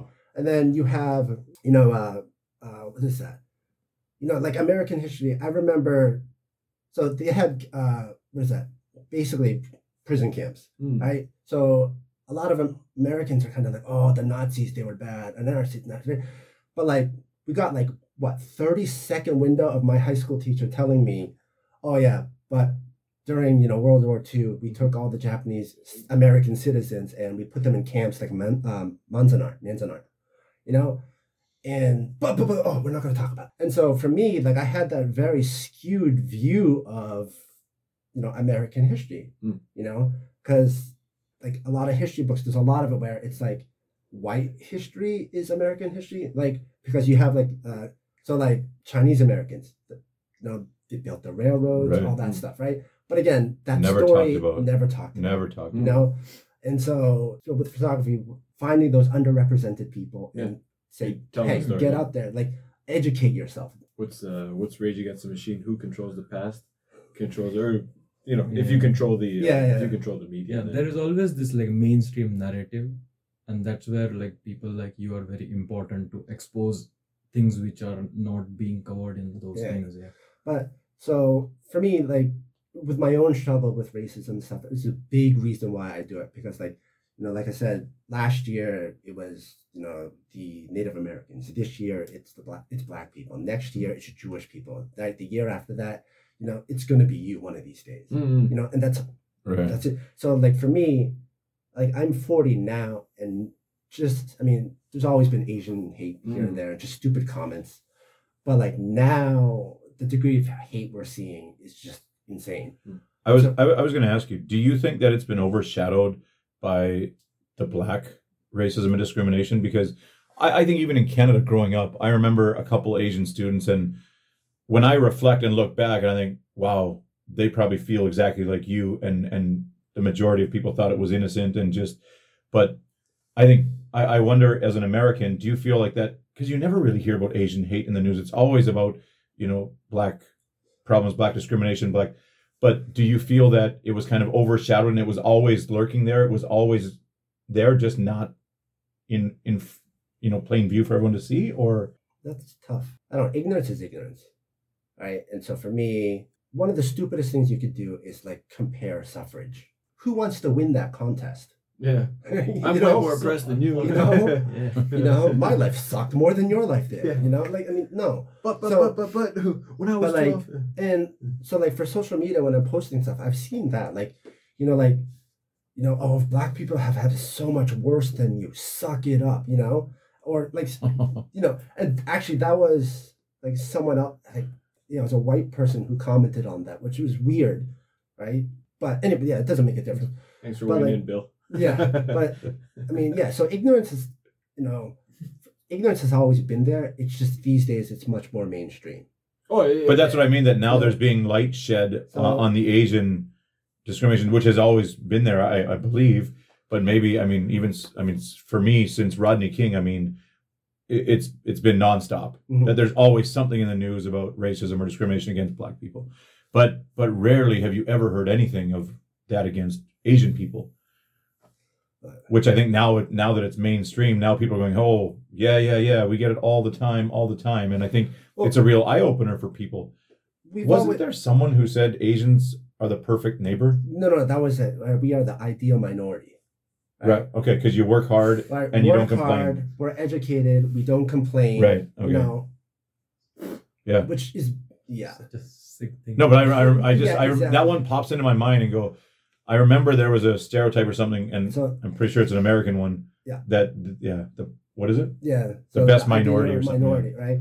Because like there's the other thing. Um, there's the Korean American actor like Daniel Dae Kim, Right. And he had that huge speech that Yes. he gave to like uh, the government. He was asking why aren't you know? So when you're looking at uh, his uh, statistics in the United States, African American, Hispanic American, Asians are all clumped into one group. right Or into so people ask like, why is that? Mm. And these statisticians were like, because statistically, I it's like voting. uh, hmm? Does it come down to voting? so yeah for vote Yeah. no, but it's, uh, statistically they're unimportant or something like that. Oh, st- statistically Uh, no, no, insignificant. sti- uh, yeah, statistically irrelevant, yeah, yeah, yeah. which is like, which literally means you don't matter, which is screwed up. Yeah. You know, right? And like, yeah, like Asian Americans are like the largest, like, increasing like demographic Mm. or something like that. But uh, again, so going back to the, the other question for like Instagram, like, is it taxing? Totally. All right. So, but again, for me, I took all that negativity. Like for me, like I wanted to punch people. I'm like, yeah, like just social media suicide. I wanted to Mm. commit it because it's just like all this crap, all this hate, you know, and then so angry, Mm. you know, and I've always had anger issues, Mm. but like being adult is being an adult is like, okay, you've got this. All right, what are you going to do with it? Right. Yeah. And at the end of the day, you are responsible for your own shit. Yeah. And you've got a choice. You're going to take this and are you going to let it destroy you? Or are you going to take this energy and channel it into something productive? Right. And so for me, you know, I always take that and I put it into my photography Yeah. or music. You know, back in the like, I would like these days I'd be playing more music, but you can't play saxophone in the in an apartment 'cause it's like you know you have a lot of people say, "Oh, shake it up, there, you're too loud," you know. Yeah, exactly. And so I mean that makes playing music a bit difficult. yeah. But you know, but especially as these days with photography, you know, because I'm always shooting, Mm. And so take that, put it out there, and Mm. it's good because I can put it out on social media, and people see it, and it's like, okay, this is this is important. This is a thing that's going on. Okay, good. Yeah, that's awesome, man. And like you said earlier, you don't want to if the social media and, and the, the the things happening in society are, are angering you, you don't want to pile on. You don't you don't want to add that anger or put that gas on the fire, right? Right. You want to you want to twist that and, and But, use like, it. That's change always it the other way. Yeah, that's always the hard thing. I mean, because you know there was a monk in Korea that was like, if you want to be happy, don't read the news, which I understand that. You know, Well, ignorance is bliss. That's exactly. Ignorance is bliss. But like, on the ignorance is also angry.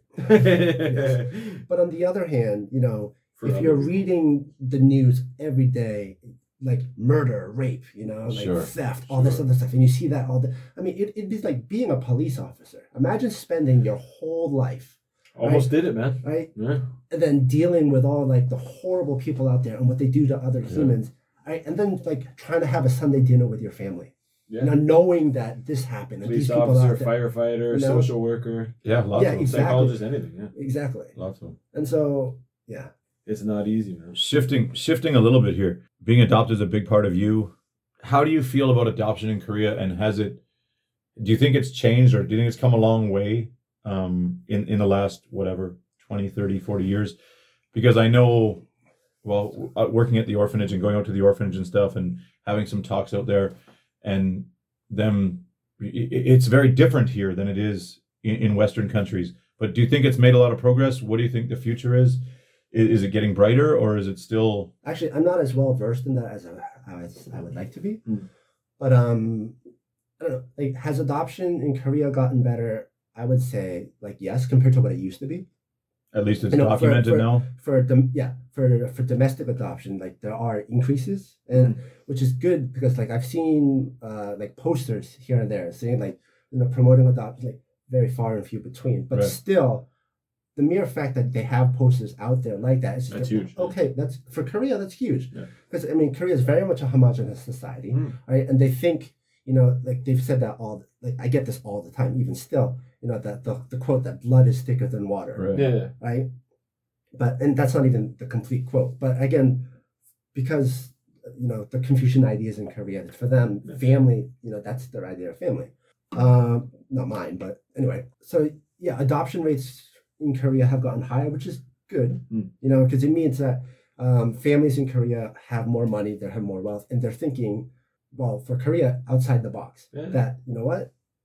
I like so for, women they have that option. I don't want to get pregnant, but I want to have a kid. Well, adoption. Okay, so Mm. if families are having that conversation. it's Korea, become an option That's great. Mm. I would say the real like, for me the difficult part is the children who are not adopted. Mm.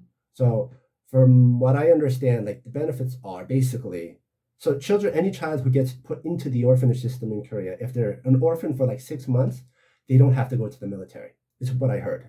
But um, other than that, if they age out of the system, right, the government gives them three thousand, yeah, the equivalent like three thousand dollars, and says, Yeah. go out there. Oh, no, I thought you were going to say a month. No, no, no. no, no, no, no. I- For, forever? No, that's Or- it. I- Once they age out, here's three thousand dollars. You're on your own now, At what, 18? right? So once they graduate high school, so Yeah. nineteen. Oh. Well, do you Right. remember the Maple Tree pro- yeah, project? yeah, yeah. Well, that's that's exactly what it is, and it's one of the things I said. Now, if I ever had money now, I would follow those guys. Mhm. They they pay the tuition and the room and board for whatever a couple students every year, but they pay it for their whole university term. Mhm. Because the problem is, they they get they get put back into the the vicious cycle Yeah. where I have to work, so I can't pay my rent, so I can't study hard, so I Mhm. get bad grades, so I can't go to good. And this just says, hey, That's a huge focus barrier. on focus on your Uh-huh. studying. We'll take care of everything. Focus on your studying and get out of the system. And now these guys are becoming social workers and they're advocates and, and they're a huge That's a huge barrier to learning, man. Sure. If you if you got Yes. that debt or or increasing debt, piling, piling, piling, that's Sure. that, that's not easy. But and that's kind of the thing. Like a lot of like Korean students are successful because they have parents like funding them. You know, Oh, so- if your only concern is is learning the learning the material, that's not, not right? so You don't have to worry about anything else. Then Yeah. that's a huge burden off your back. My students Right? at Eunice, their parents are sending them pocket money. Yeah. Sending them pocket money in university And- because their parents want them to get A pluses only Mhm. and focus on their studies and not have to worry about work. But then they end up with C's, drinking and eating chimaek every night. Yeah, yeah. And mom's going, Oh, what happened? I gave you the pocket money so you could study, but now you got B's and But you're because they 20 have no- pounds heavier. They have no no frame of reference, man. If, they, Sure. if it's expected or whatnot, I mean, if they did my first year of uni and then got pocket money, you'd be like, oh, I don't have to work two part time jobs. But I just mean the I disservice day the moms are doing by sending them the pocket money. They have no idea they're doing way more harm It than needs to be more balanced.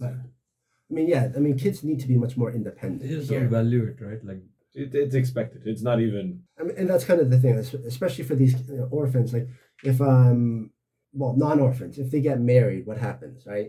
The families, you know, they come together, they help pay for the wedding, or a lot of Ah, times, yeah. right? They'll they'll put, they'll help that. uh, put down the uh, the down deposit so that they can buy a house. Yeah. You know, but if you're an orphan in the system, right, you get three thousand. That's it. Right? And they don't even give it to you right away. Like it takes a while to get it, apparently. But like you can't even rent an apartment, right, with that. Yeah. Right. So Wow, There's yeah. and so so scary. dude. so I mean, imagine being an orphan and trying to like you know to start a life in Korea. You're Right. starting off behind the eight ball. I mean, it's Yeah. it's almost impossible to start with that. Yeah. Absolutely. So, I mean, yeah, adoption has definitely improved in Korea. There's a great you know move like strides here and there, but it still has a long, way to go. There was, I think, in the last two years, there was two pretty high-profile cases that have been in the news. Are you familiar with them? I'm not. The Kara Kara Bos and I forget the other lady's name. She was in Busan. I think she's from Daegu, and she was looking for her parents. She she had Uh, posted she all had, over. uh, the court case. that was Kara Bos. Yeah, yeah, yeah. Where that. her father kind of said, "You're not mine." They Right. they did the DNA and and she went to the house and the sister said, "Get out. We don't we don't know you. You're not part of our family." right. That that was one that got a lot of attention, and the second one was this one and She was all over the south here looking for any information leading to the orphanage that would be able to connect her to her mother, um, because I think they found the father potentially, but not the mother, and that's what she wanted. She just wanted to connect, Mhm. reconnect. Anyways, I think those two profile, high profile cases have really opened Koreans' eyes to what used to happen Mhm. and, and how this happened, you know, 40, 50 years ago. And and now it's kind of being talked about in, in more circles. And I think that's a big a big deal for adoption awareness, and awareness awareness. is the first step Yeah. towards any any change, right? Yeah, yeah.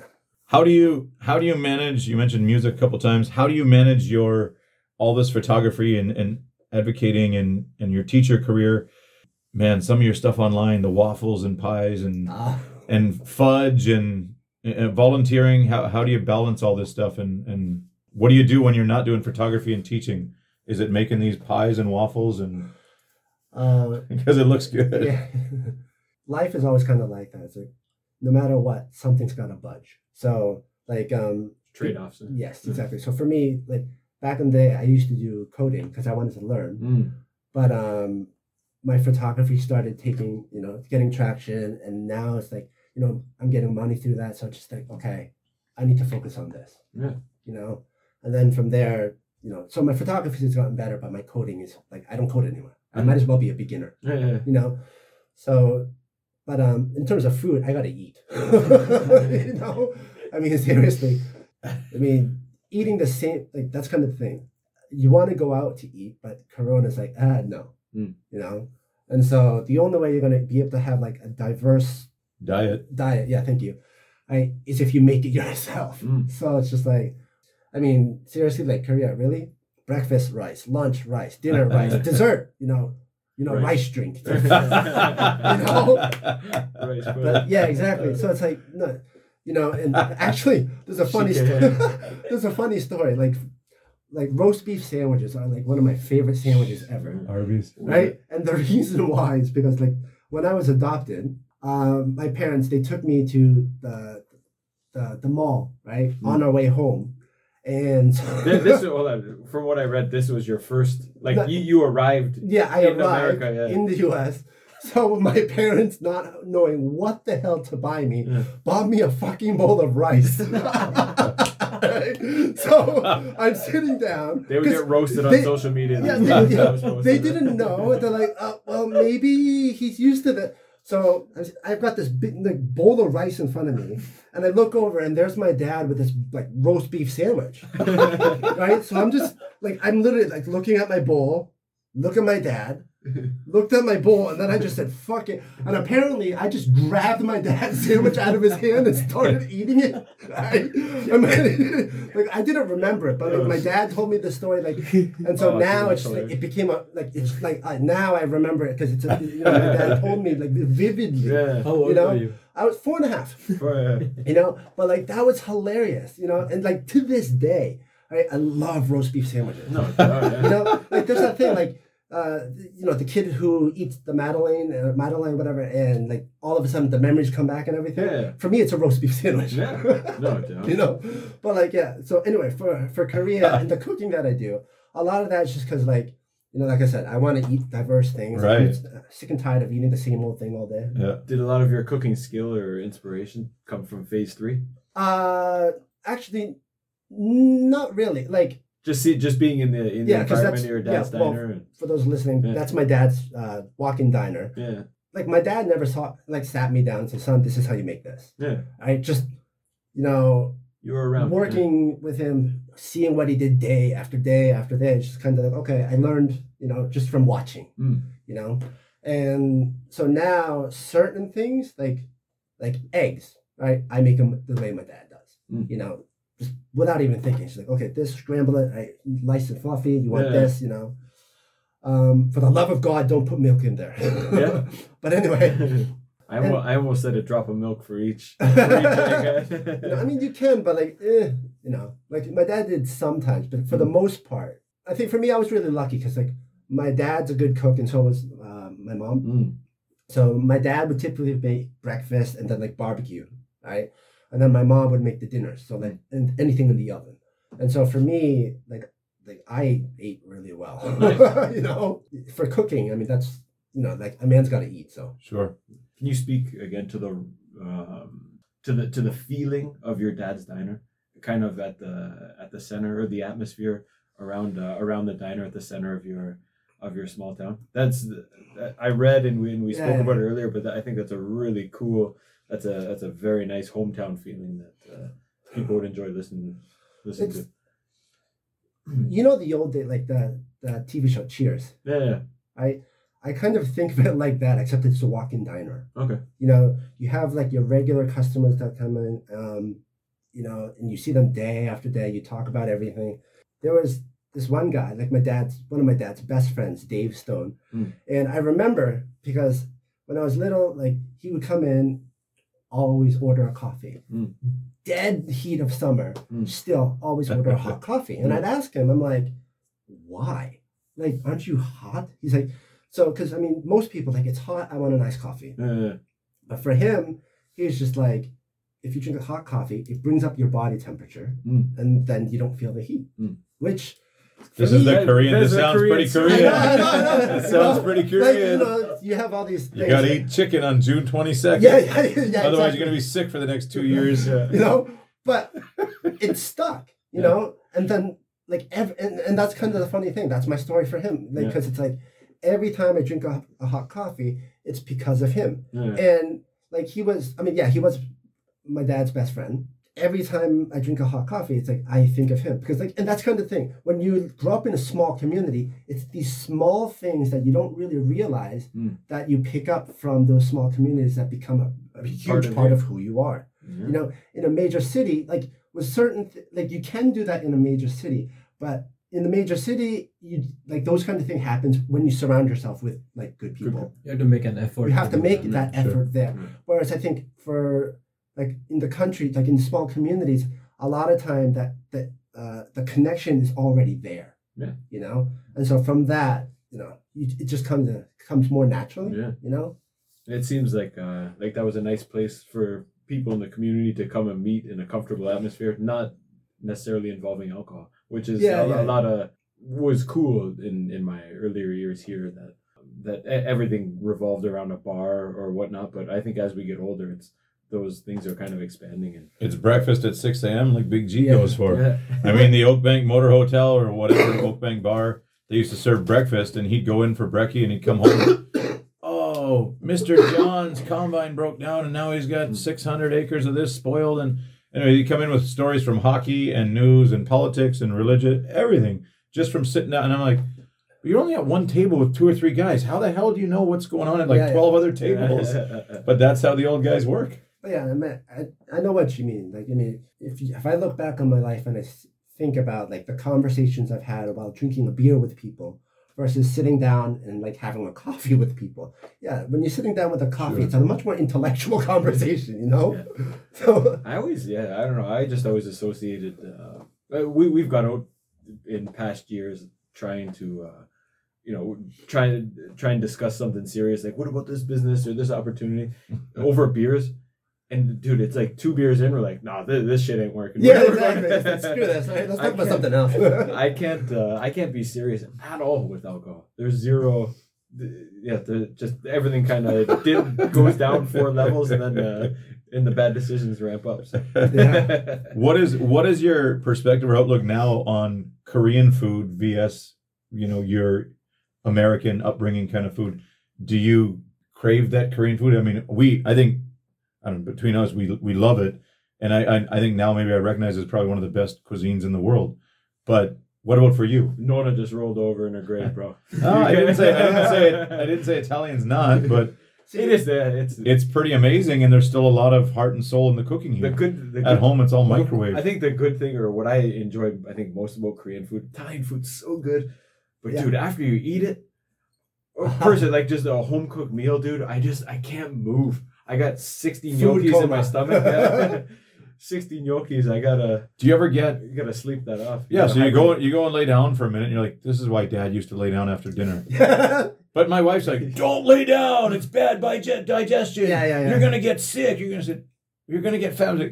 I well, I can't even move. What am I supposed to do? like, you're supposed to lay down and just relax and, and for a couple minutes. like so a you snake. You just Yeah. like, you, you, you eat a let it- deer. yeah. You eat a dear, then you wait four weeks. Yeah, yeah, Rest But- and digest. Uh, no, for me, I just I like all food. You Right. know, so yeah. Last week I had like so many different foods. It's not even funny. Mm. So I made like Italian, they still pasta with like a tomato pesto sauce. yeah. Like it was like pre-made. I didn't make it, but it was still pretty The good. Costco pesto. Uh, Oh, I don't think I brought the pesto. Right? No, I did. No, I didn't. Okay. I don't need it. No, okay, yeah. Sorry. Alright, no, it's okay. So like I did that. I made a cheesecake because my wife asked me to make it, and then let's see, um, you know, like pad thai noodles, right? Yeah. So tried that. Didn't come out near as closest like the pad thai I had in Thailand. Right. You know, obviously. Grandma on the street with her two cent Yeah, yeah. way better. Right, and it's so much better there. Believe me. yeah. Right, but then let's see, Korean jjolmyeon. Those noodles seem like a pain in the ass yeah, to cook it's correctly. cold noodles. Actually, Yeah. it's easy. I mean, Really? because the one that I had, it's like the pre-made packages. Hmm. And so just boil it in water, you know, make sure the noodles like separate, Yeah, cold water, boom, done. It's like five minutes, not Nice. even. That's a good. That's Right? a good dish, man. Um, yeah, like uh, a, a bunch of stuff. Yeah. Oh, I- and I then think- like I had tacos because I went to a restaurant. I think growing up, growing up at home, I mean, again, the Asian food is Chinese food, but Well, American has Chinese food. uh, Yeah. Yeah. but but, but you know what I mean. Like, yeah, yeah. No jajangmyeon what did you have? Yeah, yeah. Oh, we had Asian food. It's Chinese food. But now that Korea's come on with with, I mean, before BTS, LG and Samsung and Hyundai, and all of a sudden, I mean, the group before BTS that started their Korean kind of wave. Now, wow, it's not just China for everything anymore. I mean, Korea is a is a major player in the Korea's West. food like culture has changed so Oh. much. I love it. Yeah, Right in Gimhae alone, we have like an Uzbeki place. We have I think uh, what was the I can't think of it offhand. But yeah, so yeah, uh, the, the Uzbeki place is really good. The uh, Indian place is really good. But then and, and that was the other thing. Like before, you know, Korea like food truck culture was like pojangmacha. You know, like the the soju tents. it was just so Right. so fixed. Yes.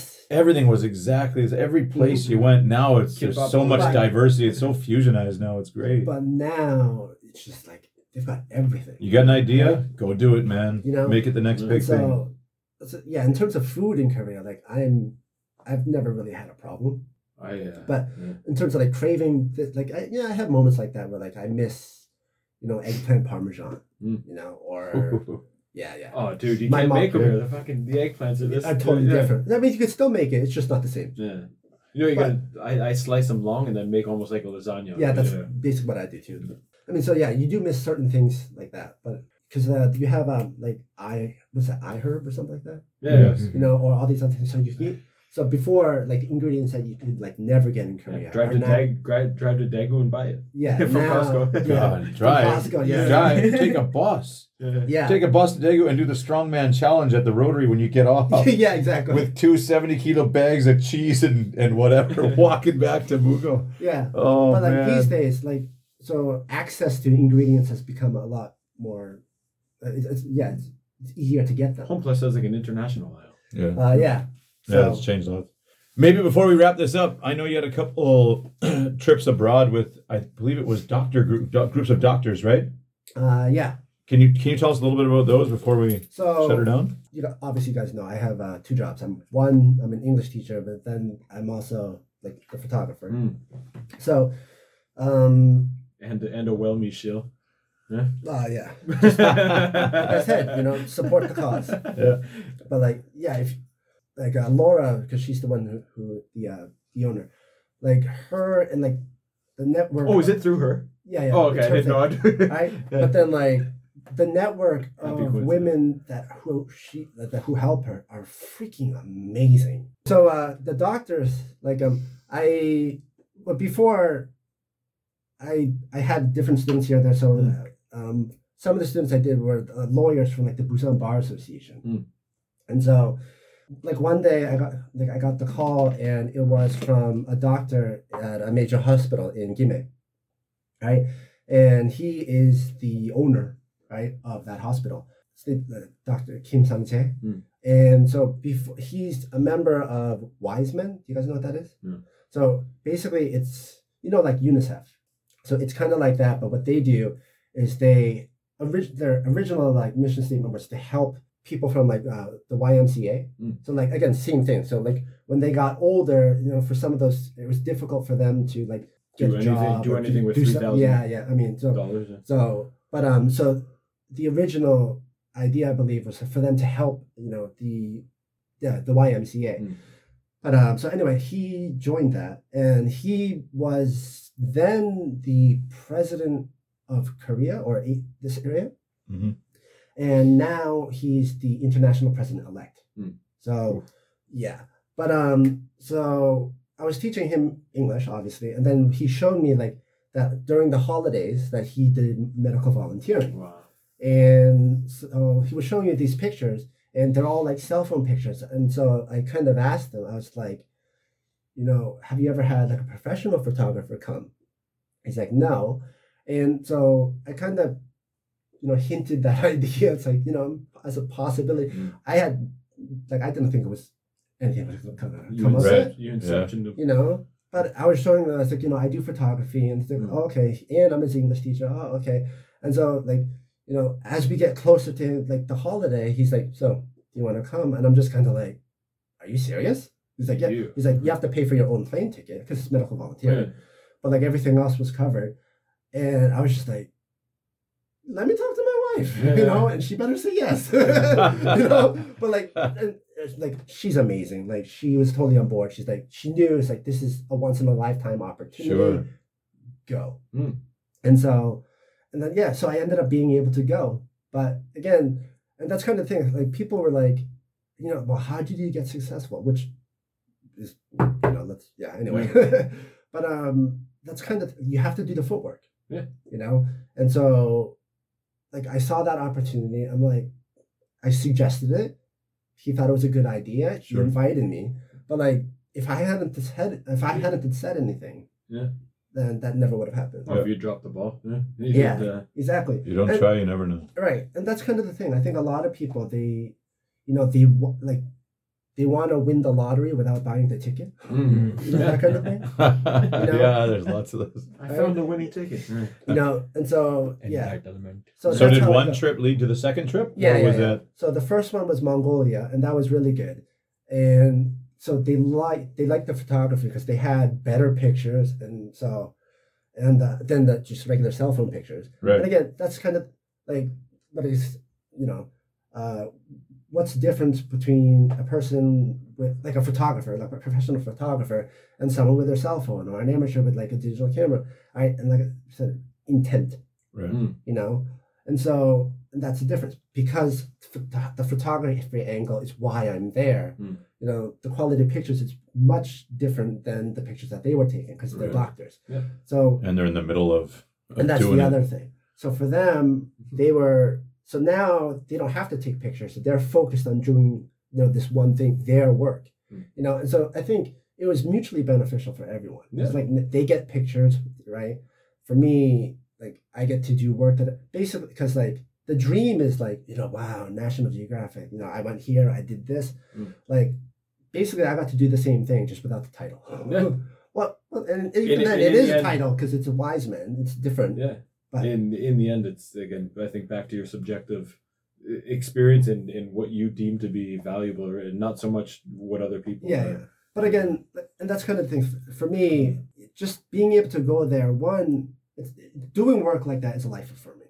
Mm. Number one, Sure. you know, but like it paints a really good picture on the things that are important in life.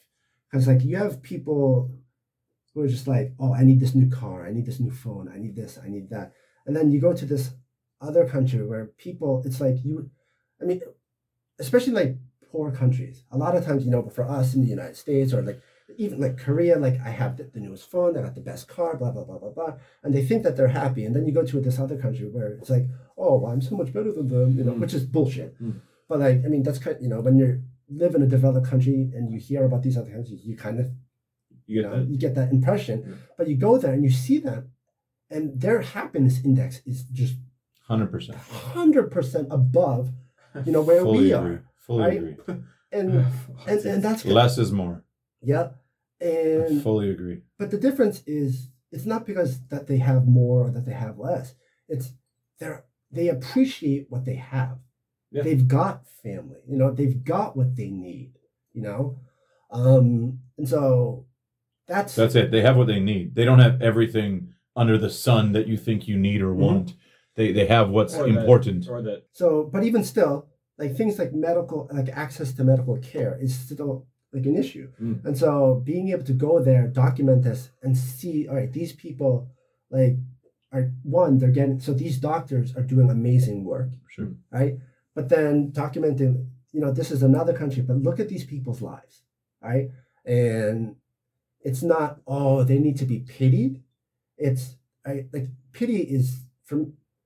I've always pity's a, like worthless. Like empathy, yes, Yeah. but if you go to another country and it's like, oh, like Koreans will say that, oh, Brusanada. Like for me, I was adopted, oh, Brusanada. And like they say, oh, but we don't mean it that way. But like that's the word we use and that's the meaning. So for me, when I do photography, We're talking about poor you. yeah, yeah, poor you, exactly. yeah. Right. And so for me, like when I go to the other country, it's not like, oh, these people are pitiful. It's not, it's, this is their life, Mm. you know? and th- like I said, understanding.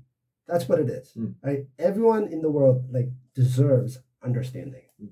and so like that's why I kind of, you know the, the medical volunteer trips were so important to me Yeah. because it's showcasing understanding, not you know not the narrative that like the media wants. Like oh like for me like a lot of Korean documentaries that I've seen, I hate them Mm. because it's like you know look at these people in Africa. Yeah, Oh. Save them. It's so you know like But who are we to judge who's like you said their their happiness index is way higher? Who Yeah. are we to judge that our quality of life is better? Because there's millions of people with tons of money and new cars that are that are choked. They- Yeah. they hate their Miserable. life. But like I mean, for me, it's just focusing on that understanding. I think Yeah. that's the most important thing because, like, you know, like, because um, it's not about like the, like the the savior mentality kind of thing. Oh, you know, it's go there, you do this work because, like, for me, yeah, it's definitely a calling. Hmm. You know, it, I want to be there for people. I want to go and say, hey guys, this is you and your shit. Okay, fine, whatever. Your parents didn't buy you a car. This guy, you know, it's like, okay, whatever. Look at this kid, right? red. You know, exactly. Yeah, exactly, right? Red. It's like Go this to the kid- white Mustang. you know, this you know, this kid and his family is like they're struggling just to get a pair of crutches for their kid. Yeah. You know, like where are your priorities? And like, take a step back. Yeah. You know? That's that's- back to what we said. Traveling. If you get an opportunity, go because there's no perspective. Just who. Another topic in my presentation class, they were a dream destination, and uh, the guy started with Moving on. if you only read if you never leave your your country or your city it's like only reading the first page of a book. And and i thought wow, wow where'd you come up with that from? Anyways google obviously. But exactly i mean he says the world's like a, a book and you know you got to read more than the first page to to get the the the perspective. So yeah traveling is is a priceless priceless education So yeah. So do, being able to do that through, you know, Dr. Kim has been amazing. Like I I owe so much to that man. like, right. Um but yeah.